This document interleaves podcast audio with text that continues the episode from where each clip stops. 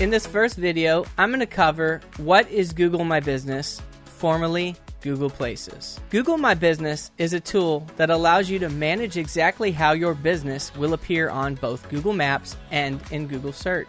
You can add your NAPWC, company name, address, phone, website, category, logo, pictures of your business, hours, or even utilize the posting function that posts directly inside Google Search. Aside from this, you can also receive and respond to reviews left by your customers. You might be wondering, is Google My Business free? Listing your company on Google My Business is completely free of charge. But don't be shocked if Google one day charges. Why do I need this, you might be thinking. Google My Business and local SEO, that's search engine optimization, go hand in hand. The Google My Business profile and local SEO go hand in hand. In fact, the GMB is a ranking signal that impacts your overall ranking on the search engine, as well as the immediate benefit of giving you local visibility. So when you create your Google profile, remember this, Google is looking for accuracy, not sneaky, underhanded tactics. As you build your name or your brand around your name, the more accurate and complete your listing is, the better it will rank on Google Search in time. Companies with complete Google My Business listings receive 7x more clicks than those who don't. What's more, they are 70% more likely to get local hits from users within the immediate area. Google's logic is actually quite simple. Sure, there are lots of technical processes and algorithms that work behind the scenes, but really, Google just wants to give people what they're searching for.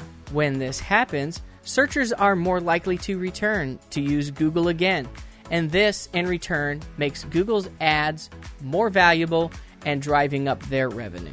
There are also many third-party sites which pull their information from Google My Business.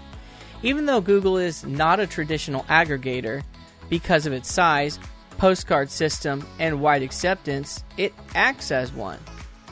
By completing a profile on Google, you increase your reach by being featured on Google and other websites that pull business profiles from the GMBs.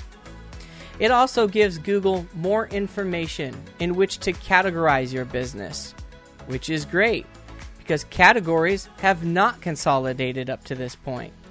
What this means is one website may offer you a specific category to be listed under, and another may have a completely different language they use for your industry. This additional categorization from the GMB is a great function to further the dialogue with bots on what exactly you do and what industry you serve.